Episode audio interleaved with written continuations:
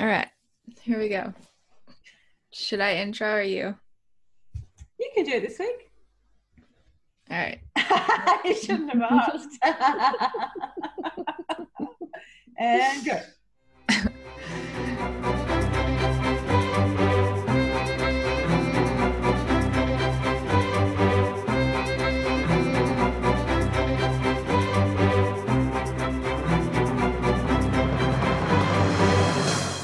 Hey everyone, welcome to the Belgariad and Beyond podcast. My name is Alicia. I'm excited for this week's episode.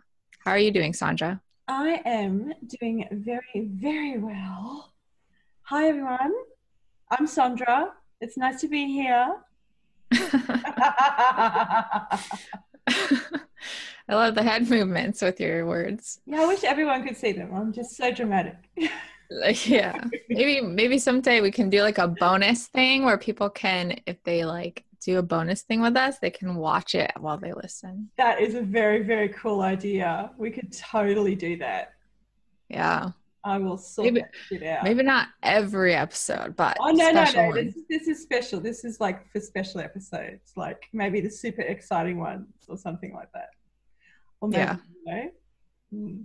Well, we'll, we'll talk. We'll talk about that some more. Yeah, I think that sounds good. It does. So, how has your week been, Sandra? Okay, so I feel like I've been my looking into my potion cup. Thank you, Aunt Pol. Yes, I feel like I've been drunk all week. Like- oh, Well, because I've been completely uh, submerged in the final edits and formatting for the digital release of my um, current book, Embodying Earth. It up. that's right. I forgot. Even though I got an email this morning, I still forgot. Congratulations on that. Thank you. So it's gone out to my advanced reader team, advanced reader team, and um, I have. So that's that's out there in the world now, and it'll be released in digital format. And I do have a date. It's actually Christmas Eve. Christmas, when's Christmas Day? The twenty fifth. Yeah, 25th. Yeah. So Christmas Eve is launch day for the digital stuff. It's like just a soft launch. And then I'll bring the paperback and workbook out next year in February. But yeah, so I've just had this full on week where it's just been like from eight, quarter past eight in the morning until 5 p.m. head in a manuscript. And um, you know what that's like. It feels Mhm. like um, it's a combination of complete euphoria, which takes the form of at the end, you feel like you've got cotton wool stuffed in your head Yeah. and the the whole time you're in there well i'm in there it's like super focused super focused because like this is like the last step when you've like the deadline's passed and you know you have to get this done so i stick the music on and not you know some nice trancey sort of electronic and just Mhm. get into it and so you get into this zone where i'm totally spaced out You got to get lost in it sometimes. Well, you know, and it's it's like it's like you flick over into this alternate reality where your your eyes just automatically stop on typos and um, weird like weirdness, like oh, no, that's not right. And I don't know what happens, but I think it's a little bit magical. So there was something really cool in that potion, but I did feel drunk. Maybe it's the drunkenness that helps you focus on the typos. well, I don't know, not in real life. I'll talk about that later in the episode if we get to it, but I can't drink wine anymore. Oh no, I'm very uh, sad. that's terrible. So I, I would be sad. well, I tested it and I tested it properly. I haven't drunk any wine for two weeks because my pancreatitis was making was sort of not flaring up because like when it's flared up, I'm hospitalized, but just active where I was nauseated all the time. And that's Hmm. not a good thing. And so I finally paid attention to my body and listened to her and said, okay, that's it. And I'm doing lots of other healthy things in my life. And this was sort of the last thing that I was still being very stubborn about. And so I stopped with the wine. And the nausea stopped. Hello. Of course it stopped. And then last night, finished the manuscript, got it all like finished, finished. So I thought, oh, I'll just have a glass of wine with dinner, little celebration. And then 3 a.m. this morning, nausea was back. So no more wine for this little black duck. Yeah, that's a hard one. Wine is a hard one for me to let go of too. I don't I don't experience like nausea or anything, but I do think it kind of attributes to the acidity in my body. Mm. It can make me feel like the, I get like the soreness up in my neck and shoulders, and then it'll give me headaches sometimes. Mm. So, so that's I'm not there yet. Okay. Well, that sounds like an incredible week, though. Yeah, I did. I like huge totally, accomplishment. Totally phenomenal week. I feel very accomplished today. So I'm celebrating Good. recording a podcast with a beautiful woman. No, thanks. Mm. Yeah, How likewise. It was. it was. well, my cup was magically sweet because overall there it was like a whole new experience because I was in this whole new place, just um, embracing doing my own thing. Like in my business, I can easily start doing what other people in the industry say is good or right or what's going to get you the most of whatever you're looking for. Mm-hmm. And instead, I like shut that all out and just done what I wanted to do. And you know, I think we mentioned this briefly last week. I can't, I can't remember on the episode i think we did and then we talked a lot more about it after we recorded but what happened secret, is secret squirrel stuff guys i had decided last week okay i'm not listening to anybody else's opinions for one week all i'm going to do is focus on being in a good energy and doing what i want to do with my business and my life hang on and, that was your prophecy wasn't it yeah i think it was that was my intention yeah you um, set an intention yeah, from Daring Greatly, the book. Daring Greatly. I can't remember exactly what I read, but it was along those lines of. Yep. I don't remember the words, but. And that's what you were going to do. So you did it. Yeah. And so what happened though the next day after I said out loud to you that this is what I'm doing, mm-hmm. um, I got in contact with somebody who reached out to me. We made this awesome connection, uh, business related. And then also um, some money came in that I had been waiting for that had kept getting postponed, postponed. It just showed up that day. and I was like, oh, yes. Rewards for the right steps. I love it. Right. And one more thing that happened too is somebody who I had talked to way back in August showed up in my world and said, I want to talk to you about writing my book and getting my story out there. all on the same day. But oh my darling, this is this show. It's this show is completely magical. Anybody listening to this show, just know that this magic is going to ripple out into your life and amazing things will happen. Do the prophecy, really. Yeah, I, I definitely say very, so. I'm being very fierce about it now, guys. You've listened to us for this is episode eight. If you're not doing your prophecy by now, today is the day that you start yeah, it's about time you start. Uh, if you haven't believed in the magic yet, I mean, mm-hmm. you just have to try it because you're going to think it's crazy until you try it for yourself. Oh, and for those of you who you know? this is your first episode and you're listening and you're like, what the hell are these women on about? They're not talking about fantasy books at all. Just wait, we're getting there. yeah, yeah. And one more thing, just as it's been really fun, is I started working on my um, my next book. It's going to be my first book series. Oh, that's so. I, you know, just being able to write. Uh, I was a little bit scared at first when I had to get into the actual writing last week because I've been brainstorming for like months, just mm-hmm. as I because I knew I had to first publish my my other novel mm-hmm. before I could really commit to this one. Mm-hmm. And so last week I decided full on start writing. Um, but once I actually got over that scaredness of like, oh man, how am I going to do a whole other story now? Um, I've been having so much fun with oh, it. Oh, that's so good. Well, you've done so much brainstorming. You've got all of the story churning around there in your subconscious for so long. it, it it's it might just be more easy than you think it is. Yeah, that's what I'm finding. And, you know, each book you get a little bit better and a little bit better. So this one I feel like super prepared. It's like that's the thing about writing. Yeah. There's something about it that new writers especially are under the impression that you've got to get it right and perfect the first time. That's a load of bullshit. You write your hmm. book and then the next one you write is better and the next one you write is better than that and the more you write the better you get. And if it's not that way, maybe you're not supposed to be writing because, you know, go and find the thing that that you love to do yeah, that's exactly it. And I, you know, my first book was definitely so could use so much improvement, but I'm not going to change it. I'm leaving it how it is because that's how it is. That's how I wrote it. I'm so proud you know? of you. I took mine down. I'm going to re-edit it. Oh, you did? I did. I retired the first edition. so if you own well, a edition of Aphra's Earth, good on you. I do. I do own one. Oh my god, and you, you know, too. Yeah, but I do have to say though, there are two editions of my first book. Ah. Because, but I'll, I'll, the only reason there's two editions is because there were some really crazy typos in the first one that I'm like, I didn't, and I and I did cut out a big chunk of the of the beginning because it was too much.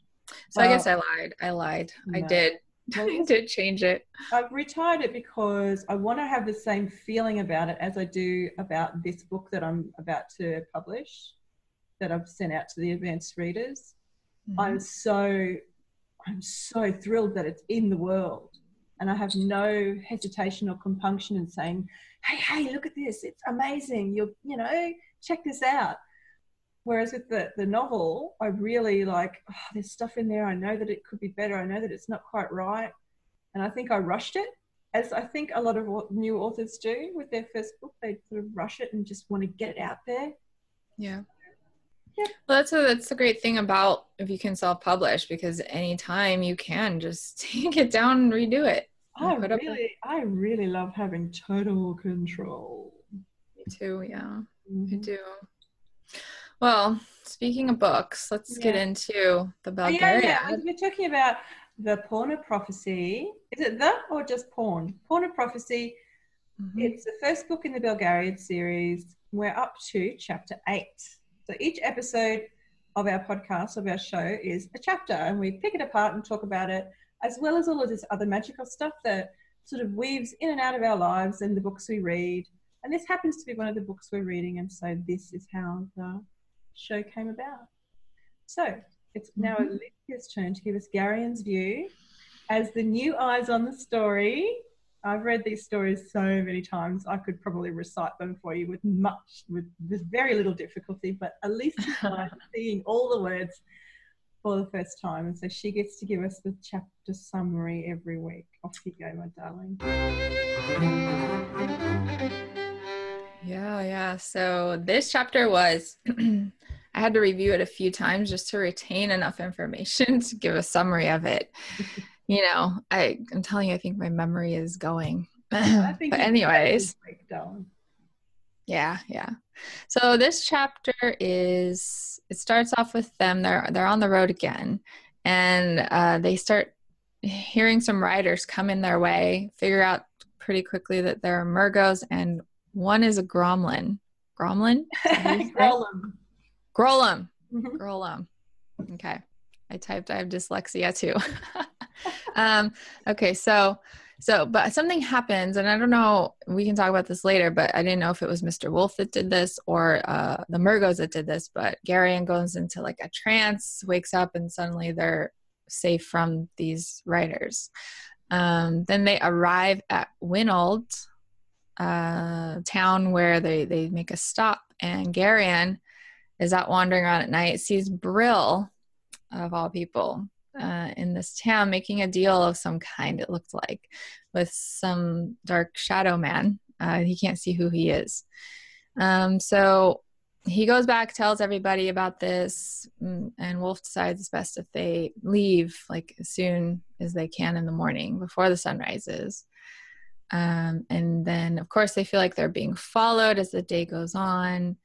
Uh, so they make this stop to watch the road and see if somebody's coming behind them. So while they're kind of hanging out here, Garion sees his time to get into to Silk and talk to him alone about everything, asks him a lot of like really detailed, specific questions. And Silk has some really interesting responses that we can talk about again later. Um, and so then the chapter ends with them arriving at the farm to pick up the hams from the previous chapter they had made the deal of the exchange with the turnips. Mm-hmm.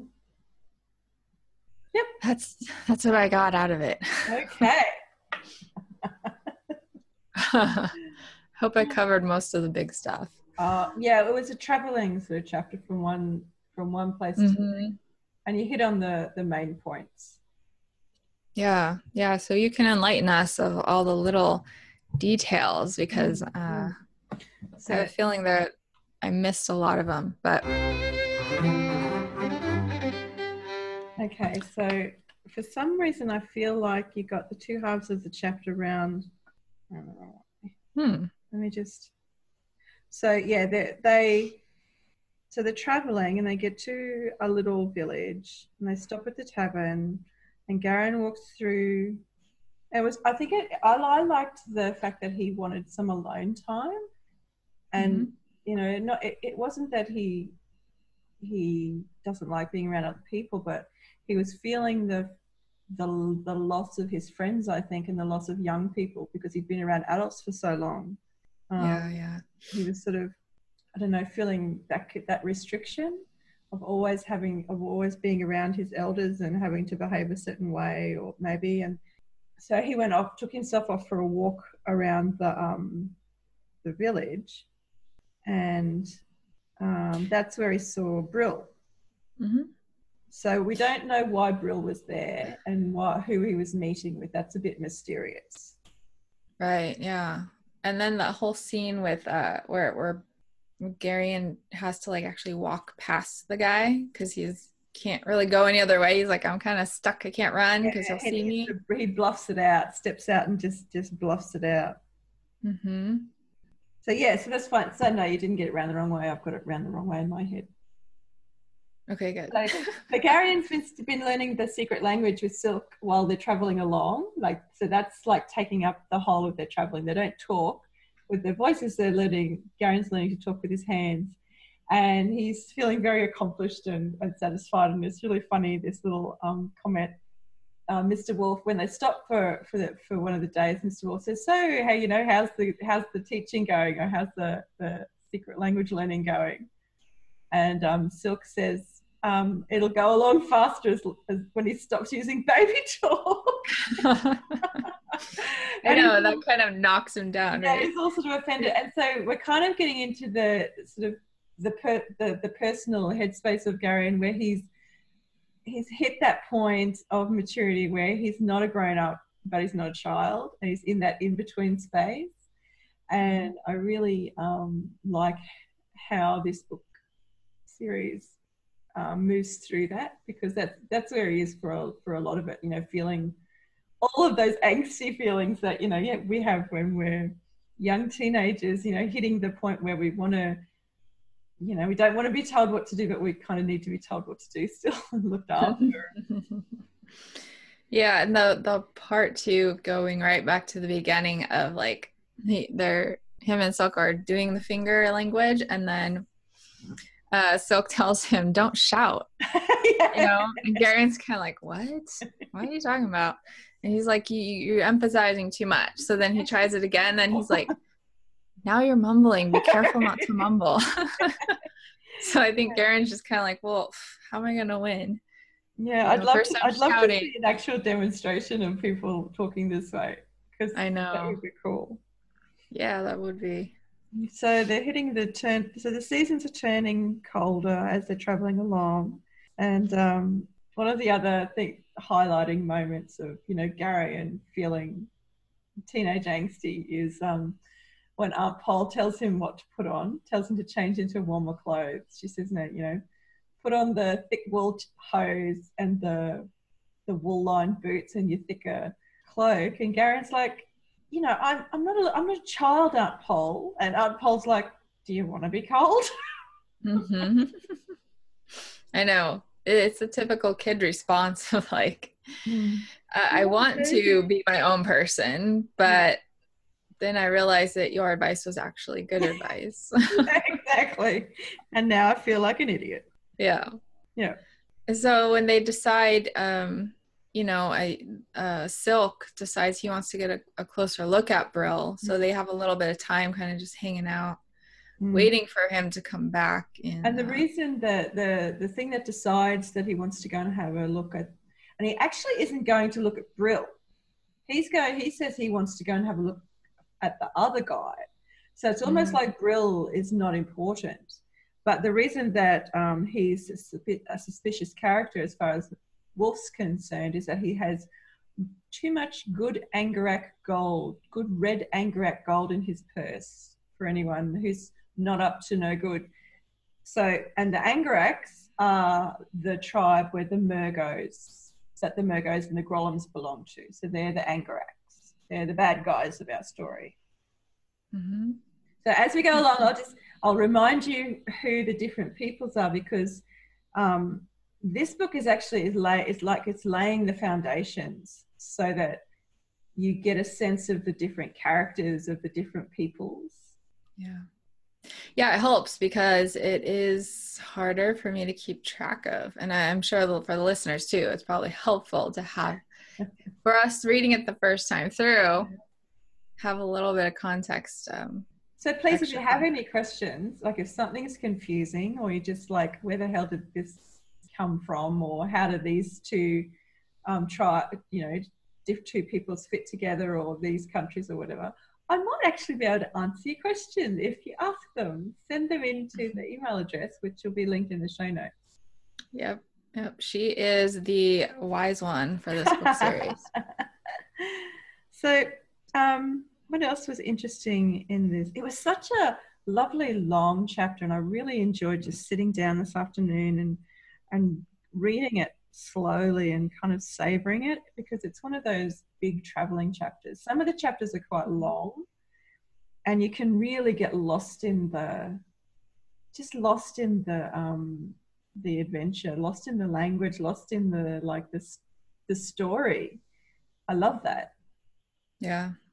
Yeah, I really liked the part like after they had left that little town because they, you know, Brill was there and they thought and they need to get out of there you know, as they're leaving uh, just before the sun is rising and they see the light switch on in the town, just one mm-hmm. light mm-hmm. switch on behind them that goes, somebody's awake.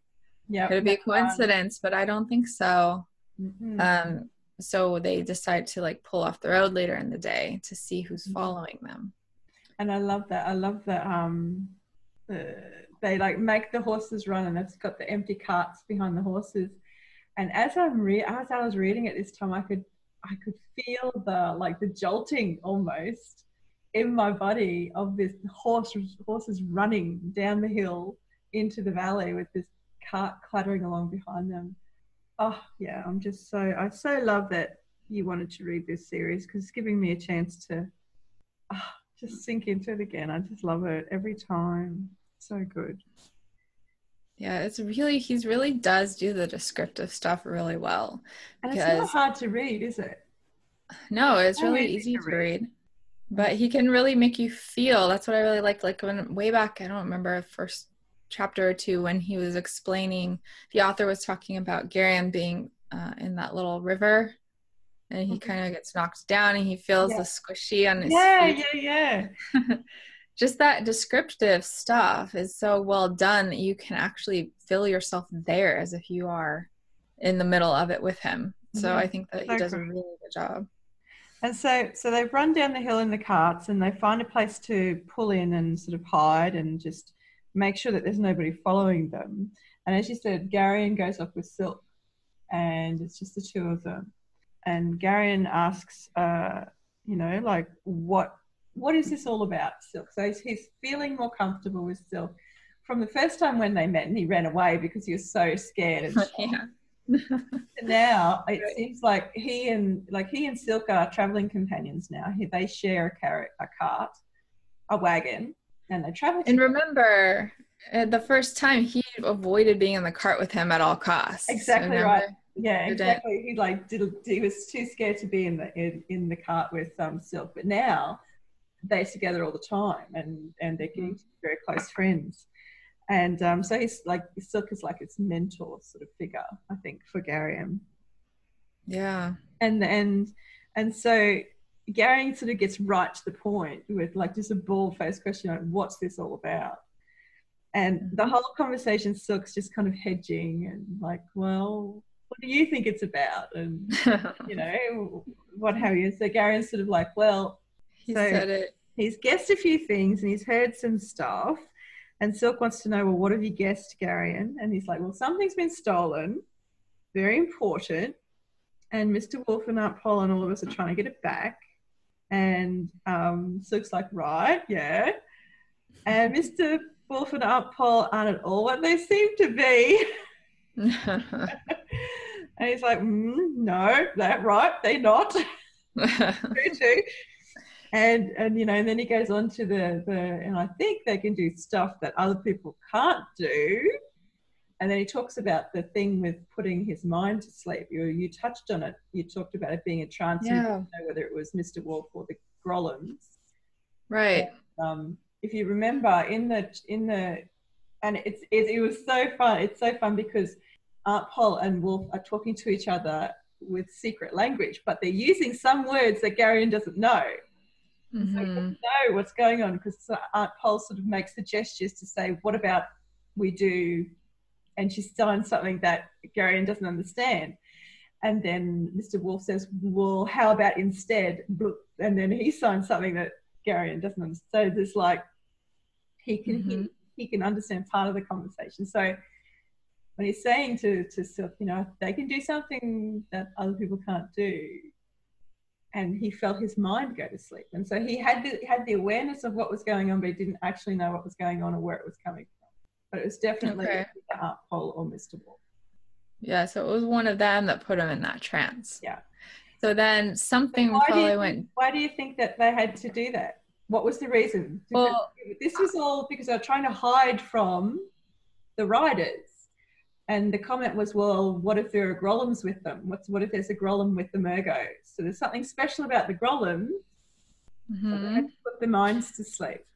Well, I'm curious. Did they all of them put their minds to sleep, or did Mr. Wolf or Aunt Pol like stay awake through all of it? Did or were you know? So I don't know what true. really went.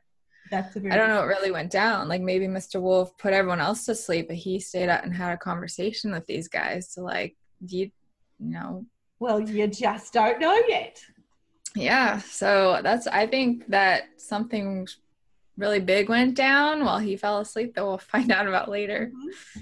That's what Yeah. I think. But then going back to the conversation that Gary, this is a really important, pivotal kind of conversation that Garion Silk had.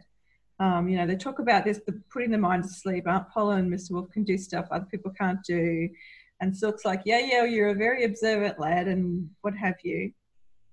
And then he talks about being so excited to be alive right now because thing, momentous things are happening. You know, there are centuries that are just quiet and nothing happens. And then all of a sudden, in just a few years, all of this stuff happens. And I'm really glad that I'm alive in that time. So, So that's a good question. Like, would you rather be alive during the quiet time or a momentous time? Because Mm. Garion says, I want to, I don't, I'd rather be existing at a time where nothing's happening. Yeah, and Silk's like, no, no, no, this is the time to be alive. Yeah, that's a very interesting question. I think that uh, that answer would depend on what day I was having.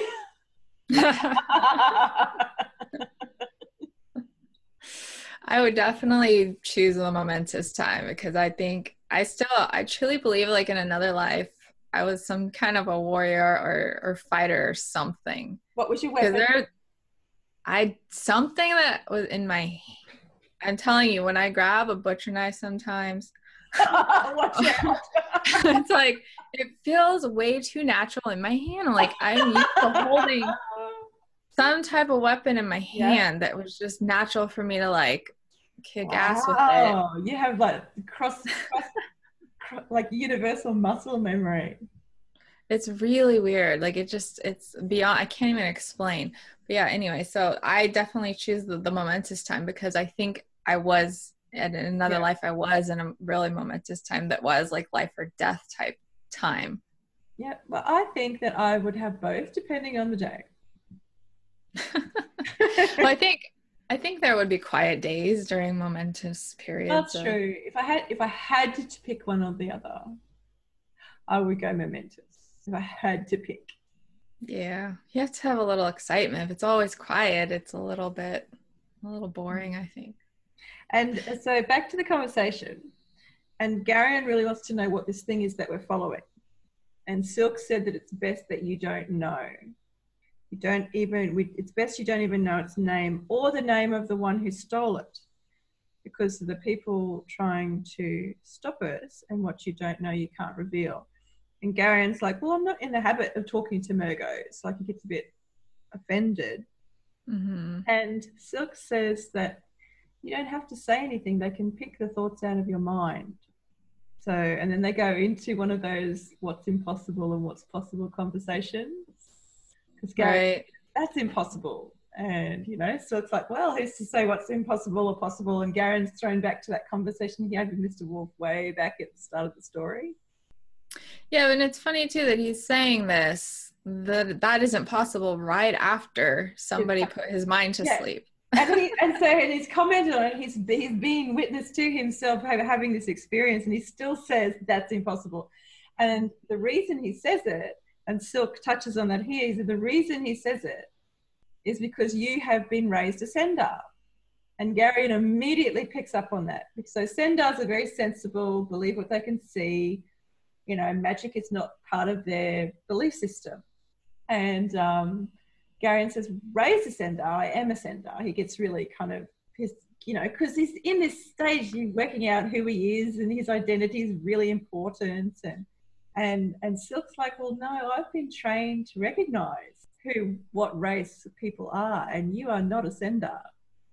hmm And the conversation goes on, and, and um, Garion says, well, is Aunt Pol a Sendar? And so it's like, no, of course not. Like uh, that's ridiculous. And and Gary's like, well, I'm probably the same thing she is, and that really disconcerts Silk. It really throws him off, and he gets all sort of like, oh, we need to go back now. Yeah. Well, yeah, because he uh he start well Garion pushes it even further because he starts saying that, you know, um she's my father's sister after all. Mm. And then he's like, No, no, that's impossible. so he's saying impossible now. yeah. And and Garion's like, Why? And then that's when he's like, Let's go back now. yeah, Like, yeah. So we're done. so there's something going on there. What do you think? Well, I, I kind of suspected all along, you know, Aunt Pol was obviously not somebody of, you know, that area, that she was kind of placed there to watch over Garion. And that I don't think that they're related, her and Garion. I've always kind of felt that way. I, I may be right or wrong, I don't know. Mm-hmm. But uh the part of of him, of Silk kind of really dismissing that like your father it can't be her sister you know Mm. she's not really really your aunt she can't really be your aunt Mhm. uh, So yeah, that's he's what like I, it's out of the question. Like he's like definitely no. This cannot. ab- This absolutely cannot be a true thing. yeah so there must be something about his dad or his parents that Yeah. Or his line. There's something about. yeah right we we or maybe it's some something to do with the prologue and all that Yeah. Yeah. all that stuff So so. Yeah. So that I think was the most important conversation of the of the chapter, and I think the other important thing that happened in the chapter was that when the riders went past, and Garion's mind was asleep. Mhm. Uh, um, but afterwards, they were talking about it, and I can't remember if it was Aunt Pol or Mr. Wolf. One of them said, so the two, I think maybe the two of them were conscious and the others were asleep because they, Aunt Pol said one of them was a Grolim. So many, six Murgos and one Grolim or something like that. And Garion's thoughts inside his mind was, I wonder if the Grolim was Asharak the Murgo the person who's been with him all of his life and nobody knows that he has like this this this dark secret that Garion has and as I think that he feels that of course it was because of why wouldn't he be following me? He's followed me my whole life. And there's no fear there, which is interesting. It's just a matter of factness. Yeah, that's right. I forgot that he'd, you know, thought that to himself. Yeah, because I remember saying, well, it was one, oh, how you Grolim? Roll them. One Yeah. Grolim? Yeah. And uh, so, so I don't really know. Do I need to know yet the Grolems versus the Murgos? Is am I supposed to be in the gray about what Grolems really Well, are? it's it's just starting to sort of um, cement the idea that the the uh, the Murgos, Grolems are Murgos, but they're special kinds of Murgos. I think in this, so maybe in the same way that Aunt Pol and Mr. Wolf are part of these other people, but they're also special in some way. Okay. So So I was just kind of curious, like the Grolim, is the Grolim really the one who's the shadow guy following him around or not? Yeah, so Asharak the Murgo is a Grolim. Okay. Shadow person is a Grolim. Okay. Because, So back, then when- because back then it was like um, Garion was not particularly surprised that Asharak the Murgo. Oh, well, in any case, yes, he's a Grolim. he is a Grolim. And I think that we've already found that out. So Grolems have something special about them that allows them to pick thoughts out of other people's heads. And they are um, part of the Angarak people, hmm but they're not just regular Murgos. So, does that make sense? Okay. Yeah. Yeah, I got it. I'm sure. Ask as many questions as you like. I can draw you pictures later if you want. yeah, that'd be awesome. I'll draw a picture and, we'll ta- collection. and well, I'll draw a picture of how the tribes fit together, like maybe a Venn diagram of the Angaraks, and then you can put it on Instagram. Yeah. that would be so cool. Okay, I'm just going to write a note. Venn diagram, Angarak Venn diagram. so fun. But I think that's pretty much like that's how the chapter. I mean, they arrive at that town to do the ham, uh, ham drop off or pick up, whichever they're doing. Yeah. I think it's a really Um, nice, like, end, like a really nice touch. They've had this excitement, exciting thing, a little bit scary maybe, and then they end in this really familiar environment Yeah. that kind of, you know, takes Garion into this safe place, which I think is a nice thing. Kind of takes the pressure off. Yeah. Yeah. It was a, it was a really enjoyable chapter. I am looking forward to the next. I'm looking forward to getting into this action and like what it's is to get harder and harder for you to just read one chapter. I know. I already sense it coming. That's okay. I can do it. I know you can. I'm so, So- you. So So, we're on to the magic of the chapter. This one was kind of hard for me because I didn't want to pick the obvious, but oh, I totally picked the obvious. I love that. I think, well, and I think maybe I was a bit connected with it, you know, because yeah, I felt this week like my mind had been kind of, I don't That's know, true. not taken over and not put to sleep, but I was so, so deep in the work that I was doing. It felt Mhm. like I was in a trance. And so I think that's why the magic that I picked out of this was like uh, Pol putting their minds to sleep. Uh, it resonated with you right it now. just totally resonated with me. No, I couldn't Yeah. it. Yeah, that's that's a good one. I mean, I that's one I was trying to avoid picking because I didn't I didn't have any connection to it. So I just didn't want to be like, oh, let me just pick the easy one. I mean, the one I picked isn't even necessarily like magic magic, but the way that Garion can put up that front as he has to walk down that dark alley past Mhm. that that guy, uh, I thought was pretty magical because you imagine if, if that was me, how scared I would be to and just even, walk. it even talks about how scared he is. Like it says, his knees are Yeah. Yeah, and then as soon as he knows he's safe, he just takes off running. off running. Like- Yeah, so- it's like yeah, just, he does it so well. Like I he has a he has an instinctive bravery that kicks in almost Mhm. by itself when he needs it. Yeah. It reminded me of that little part right there reminded me a lot of like something like Harry Potter in the book series, how he would. Because he seems at, off, off the bat, he's just like this normal kid, and like, okay, he's a wizard, but he's still pretty normal. But then when he's bit, and even a little bit timid. Yeah. But then as he starts getting kind of pushed or he's in a situation where he doesn't have a choice, he has to choose, he always would choose the brave the braver choice. And Yep. that's like what it reminded me of right here with. Garion. Cool. I love hearing your connections. Yeah. It's always gonna be Harry Potter or Lord of the Rings, I'll tell you that right now. Well, I don't know. Got Wrinkle in Time going on there now too. that's true. Dang. Okay. Dang. I think Game of Thrones might pop up sometime. Well, I haven't read Game of Thrones. Should I? Should I read it? Is it- Well, the book series is actually called A Song of Ice and Fire. yes. uh, and it's it's amazing. It Mhm. can feel a little bit slow at times because there's so much history in it. But once you're attached to the characters, it's like you want to know this history about them. You want all the background.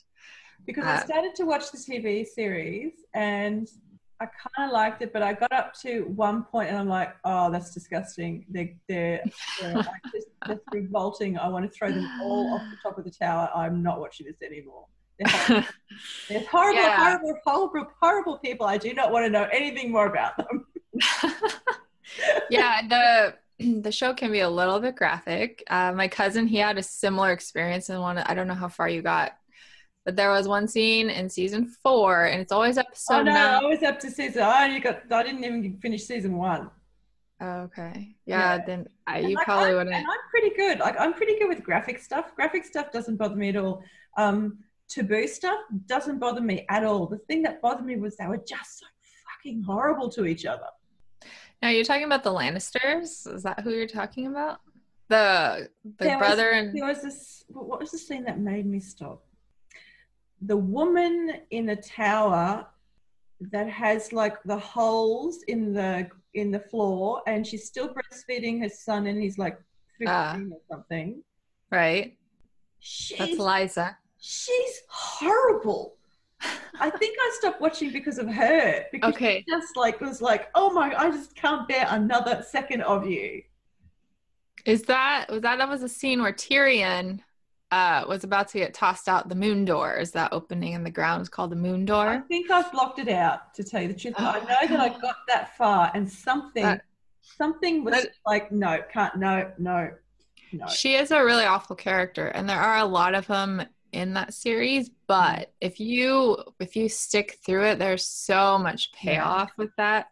Okay. Like so much. You just Okay, start. don't tell me anymore. I will read the books because I think that if I read the books, I might enjoy it more.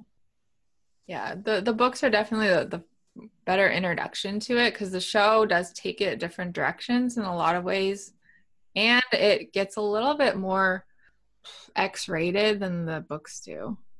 So, But, and I really enjoy building that world in my mind with a book. Mm-hmm. I mean, that's why we're here, isn't it? Because we love reading. We love building those stories in our head and having them come to life. oh yeah, it's really it's really good. Just you know, those books though are like 900 pages each, so you Oh, will be good. That's not scary. You'll be good for a while because I think there's six out right now. He's supposed to have the seventh one out like two years ago and still hasn't. Do you think he'll so. finish the whole series before he dies? Because I don't want to start mm-hmm. something that's not going to be finished. I cannot say now. I have no idea. That I- would really piss me off. I thought he would have had that seventh book out because there's supposed to be eight. Ah, so Um, he's still got another this one and another one to write. He could die, and we have no end to the story, and then that would be very distressing. it's very possible. Oh. But I'm already committed, so I'm just rooting for book seven right now. Like play, it's like when I get to the end, near the end of a ball of wool, and I'm nearly at the end of the project I'm working on with my crochet, and I start playing chicken to see if I can get to the end of the row before the wool runs out. That's exactly what this is like. Will he finish the book before his life runs out? We're playing chicken with a man's life. Yeah, I mean, the fans have been doing this for like at least three years now, if not longer. Will he? Will he make it? We don't know. oh, who knows? Well, we're not taking any bets, so don't send us money. All right. All right. So back to um, Pawn of Prophecy. Oh, the, we have to do the real life. I do have a real life relating thing. Yeah, go for it. So um, when they when they leave the um, I can't remember which village, but they're leaving because Brill was there and they don't want to be seen or discovered. And so they leave when the moon is still up and bright. And the way that the landscape is, is described with this silver kind of wash over everything, I can remember looking out the, my bedroom window when I was a very small child and we lived in the bush, in the Queensland bush. And everything was red dirt and uh, gum trees and mulga and very bare. And I can remember looking out the window on full moon nights, this little person who could just see over the, the window ledge. And it was like this fairy world, silver, bright, gorgeous fairyland, like there was a spotlight because, you know, there's no city lights. You can remember we lived out in the middle of Queensland. So it was just moonlight and it was glorious. And I just, oh, that's my little bit of my little bit of childhood magic for everyone. Yeah, that sounds amazing. Uh, let's see, mine is I'm going back to the alley again because because it really does remind me. There's been lots of, and I think women can relate to this. There's a lot of times when you're just out and about and like you're suddenly in a situation where you're like, oh shit, like. Yep. I even went through this yesterday. Oh my god, it just hit me right now. Okay, so I there's this uh, area mission trails near my house and mm-hmm. i like to go walk there sometimes. It was the middle of the day. I had my dog. She's a little dog so she couldn't do anything if she wanted to. But we are out like in the, the depth of the trail. It's not that far from the main road but it's pretty vacant. And usually i feel i'm fine. I'm good. I pass people. It's like okay hey how you doing? Keep going. But this there's a guy approaching me just him alone from the distance, I saw he, he wasn't wearing his shirt. He looked very kind of muscular, but not not like in a workout kind of way, like in a like I've been in jail many times kind of oh, way. Wow. So I was like, oh crap. Um, like I I had my ears in listening to a podcast. I like paused it. Thankfully, mm-hmm. I did have mace on me because I, I just do. Oh so wow! I, I I had it up there ready just in case, but yeah. I'm like, all right, he's probably gonna be just fine. You know, there's other men that I know who look terrifying, but they're really big teddy bears. Yeah. So let's try to give him benefit of the doubt. I just kept walking, and then as we passed, glanced at him, smiled, kept going, uh, and nothing happened, of course, because I'm here. But no, not of course. But the thing is, I'm it's just I'm just going to take a little moment if there are small children listening, you may want to block their ears. Fucking patriarchy. I'm telling you, it's just sad that we have to think like that and we can't just smile happily, get on with our day. No, we've got to get our fingers on the freaking mace button and be mm-hmm. scared. Mm, makes me angry. Right. Yeah, I agree. But it just there's been many moments. It's like all of yeah. you know, a lot of women relate to where Absolutely. you do have that oh, moment no. where you're like, okay, it's too late. Relate. I totally relate. Oh, with, um, I know. Yeah, because it's that moment of it's like and like you're in experience. Like, all right, it's too late. I can't turn around because then he'll yeah. know it's I'm avoiding him. Yeah. And if he is some kind of a, you know, whatever, he's going to be more likely to come for me. Yeah. So you got to put up that front of like, everything's cool. Like, hey, how's it going? All right, now let me get away from you as fast as I can. Yeah, just uh, and the, till you're just out of sight and you run like hell. No, yeah, you just keep walking. yeah. yeah. in your head, you're running. Oh yeah. I'm sorry that you had to do that, baby. Ugh. No worries, no worries. Not the first time. I know. You know, I always just start talking to myself like, I'm gonna make it through. You're gonna let me come back because I have two little girls I need to raise. So let's do this. Like you, you know, tell whoever. me, you tell me that like that's not okay. This is not okay. Hmm. Hmm.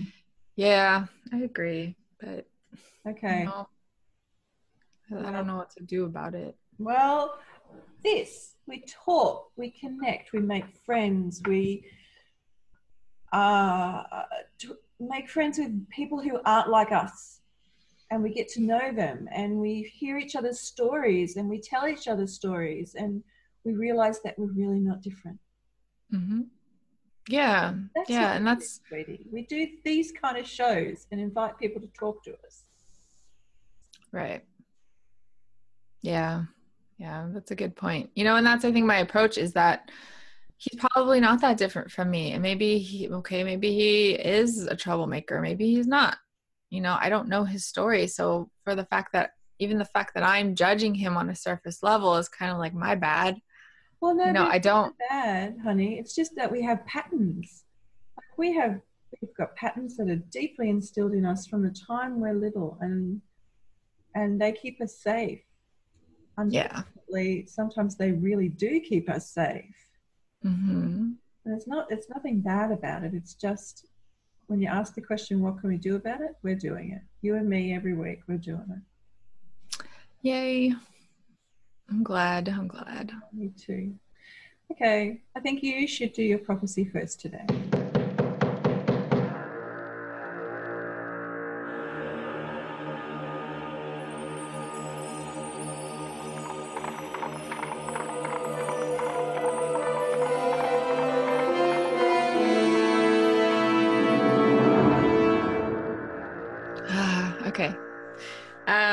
Let's see. Well, the book I chose, I don't know why this, book was calling to me from the shelf, but The Order of the Phoenix from the Harry Potter series. Fifth book in the series. Mm-hmm. Um, you know why I think it was calling to me is because I recently went and watched this the new um, Fantastic Beasts movie came out. Oh, I haven't seen it following yet. those. Oh, I loved it so oh, much. was it good? Oh, good. Um, if it, so I think it's still at the cinema here. I might see if I can talk the Pixie into taking me to see it. Yeah, I loved it. So like my mind kind of got reimmersed into the whole Harry Potter world. Cool. Um, so uh, let's see. For this week, I'm just kind of I don't know. I don't have anything specific. I think I just kind of want to see what comes up. okay. No, I love those kind of ones. I'll be quiet. All right. See if I don't get a big conversation or something. Um, all right. This is going to sound out of context. The, the 10 escaped Death Eaters were staring out of every shop window he and Cho passed. It started to rain as they passed Scrivenshaft's Oh, as they passed Scrivenshaft's, cold, heavy drops of water hitting Harry's face and the back of his neck. Oh, okay. I know where this is. Uh, uh, do you want to go get coffee? said Cho tentatively. Yeah, all right, says Harry, looking around. Where? Oh, there's a really nice place just up here. Haven't you been ever been to Madame Puddifoot's? She said brightly and led out the side road. Harry had never noticed it before. It was a cramped, steamy little place where everything seemed to have been decorated with frills or bows. Harry was reminded unpleasantly of Umbridge's office. Okay. So this is like I think this is a moment where because obviously Cho like I mean Harry likes Cho in this book and I think this is like them attempting a date or something. Mm-hmm. Um but I think it's just coming back to like this is something so simple. Like they're out enjoying coffee together, trying to, you know, escape all of the craziness that is his life. Mm-hmm. And uh, that's kind of what I've been coming back to is just embracing the simple things. Oh, and I love so that. Nice. That's my connection. Very nice. Yeah, just a, a nice, light, happy one this week. Hmm. Okay, well, for me, I have a couple of concerns about my physical body, quite serious concerns. And I think I'd just like a little bit of something about them, a little bit of insight into that part of myself. Okay. Okay, so this is a part of a ritual. so I'm just going to take it as instruction. So I'll just read it. Okay, so the ritual is for honoring the dark goddess. One option for this ritual is to create an altar dedicated to the dark goddess or make over an altar you already have, dedicating it to her. An altar can be as simple as a small t- table or shelf on which is placed a piece of fabric and on that some representation of the dark goddess. A picture, small statuette, a seed pod, or anything else you feel is appropriate, and a candle. It also can be much more elaborate. When you light the candle or when you spend time at your altar, meditating, doing the processes in this book, or just sitting, you are offering your time and attention to her. This is honoring the dark goddess. Okay, this is really appropriate for me. It's really important. I haven't been taking enough time for myself where I can just be introspective and really sink into that meditative space. You know, the fact that there's a seed pod in the text of this, it really speaks to me. So I really connect with that idea of, you know, being embraced by the dark and letting it just getting soft in that space and feeling safe and loved and nurtured and um, so maybe I just need to do a little bit more of that for myself this week, yeah, on purpose, yeah. deliberately. There's a lot of healing with the darkness, right? Yeah, and I just, like, I really, it's a really big deal. Like I teach, it's a really big part of my teaching that you don't need to be scared of the dark. Mm-hmm. So part of what I help people to do is to sink into those scary places and realize that they're not so scary it's just calling really loudly to you because it wants to be known. And um, so I'll take some of my own advice this week, hey? yeah, that's always the best. Well, there you go. Okay. So let's see. Predictions for the next chapter? Yes, please.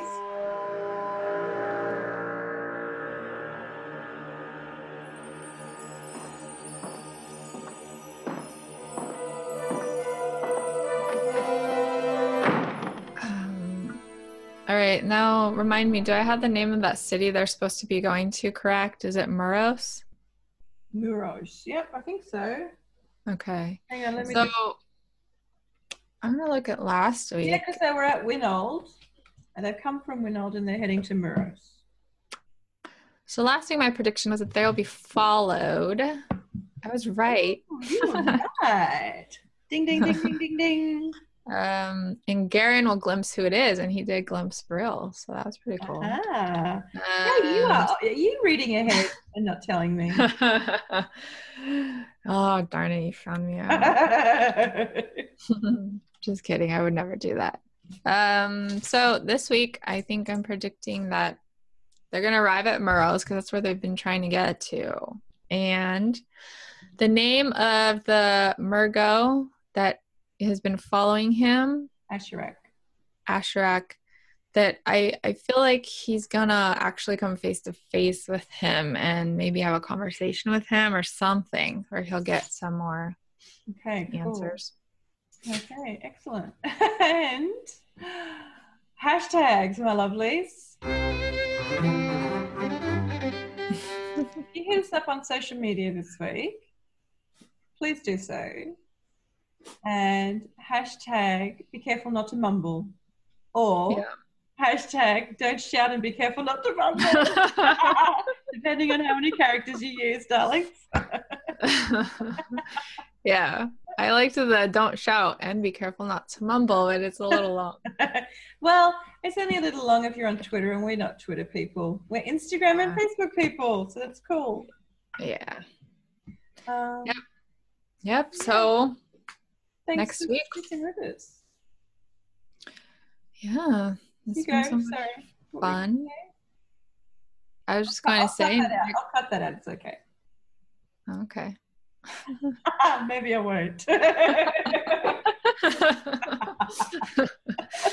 um, yeah. So if you guys want to get in contact with us, please. Where can they do that?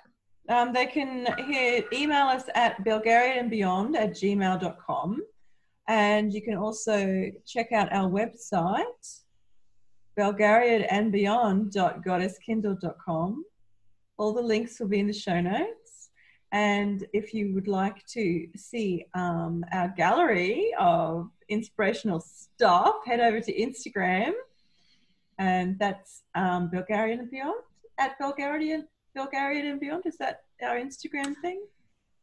Yeah, it's at Belgar. Oh, That's yeah, okay. at Belgariad and beyond. I'll put it in the show notes. We'll do a clicky thing. It's all good.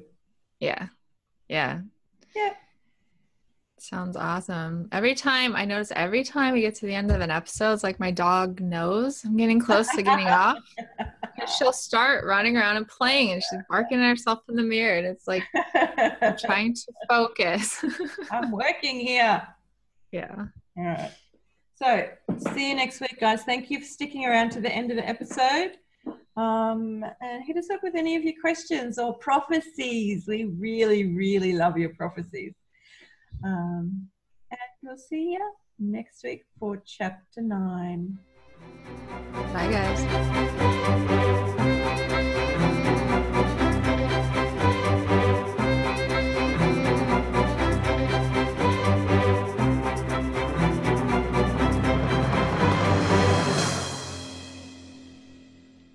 Over and out.